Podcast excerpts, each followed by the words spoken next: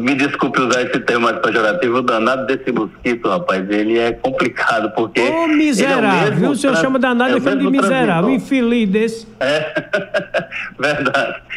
É um infeliz mesmo, porque ele tanto transmite a zika, como a chikungunya, como a dengue, né? Mas é tudo é só um mosquito que faz tudo isso? Isso, ele pode, exatamente, é o danadinho do Aedes aegypti, ele tem... Mas assim, são situações diferentes. O que a gente percebe são o que a gente chama de doenças sazonais, né?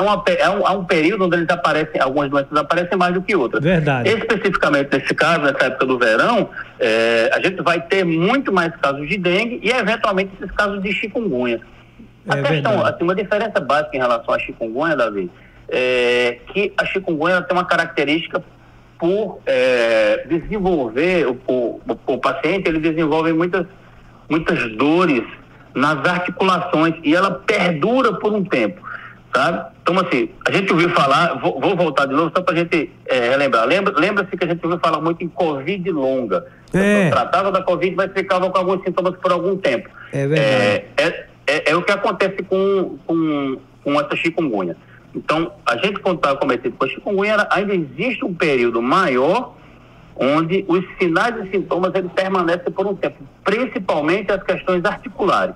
Então, quando se descobre, quando a Secretaria de Saúde do Estado comprova que tem já 2 óbitos por causa de dengue, mais esse óbito por causa de chikungunya, sem contar com os outros casos que estão sob suspeita, sob avaliação, né? Certo. Primeiro, que a gente tem que ter muito mais cuidado, e segundo, que a gente percebe que realmente a gente tem que cuidar, tem que ter a prevenção em relação a esse bendito desse inseto. Olha só, a chikungunya tem outra característica também. A chikungunya, ela comete o corpo de uma forma mais sistêmica. O que é isso? Quando as pessoas, por exemplo, a pessoa que é mais obesa, que tem problemas cardíacos, tem problemas de pressão de um modo geral, então essas doenças, elas começam a aparecer de forma mais efetiva. Então, é como se estivesse potencializando esse tipo de patologia, entendeu? Então, são essas situações que a gente tem que se cuidar. A gente vai sempre... acaba sempre achando um culpado, vamos dizer assim, né?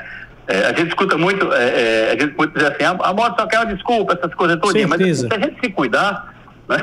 Se a gente se cuidar, aí... Então, assim, vamos fazer a nossa parte para evitar que ela ache uma desculpa na gente.